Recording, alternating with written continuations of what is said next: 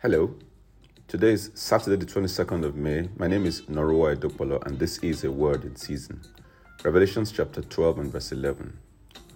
And they have conquered him by the blood of the Lamb and by the word of their testimony, for they loved not their lives even unto death. You know, I've come to recognize that the fiercest attacks we face as believers are the lies of the enemy.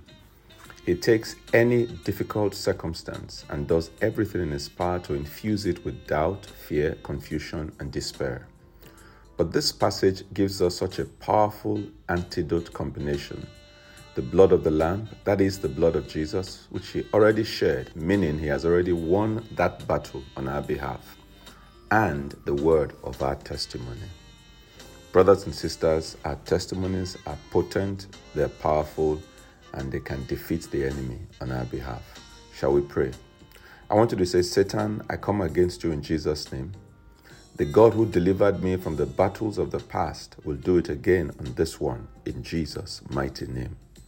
Father, that's our confession this morning. You who has won the battles of the past for us, this present battle in like manner you will win also, and your name will be glorified, and the victory will be mine in Jesus' name. Thank you, Father. In Jesus' mighty name we pray. Amen.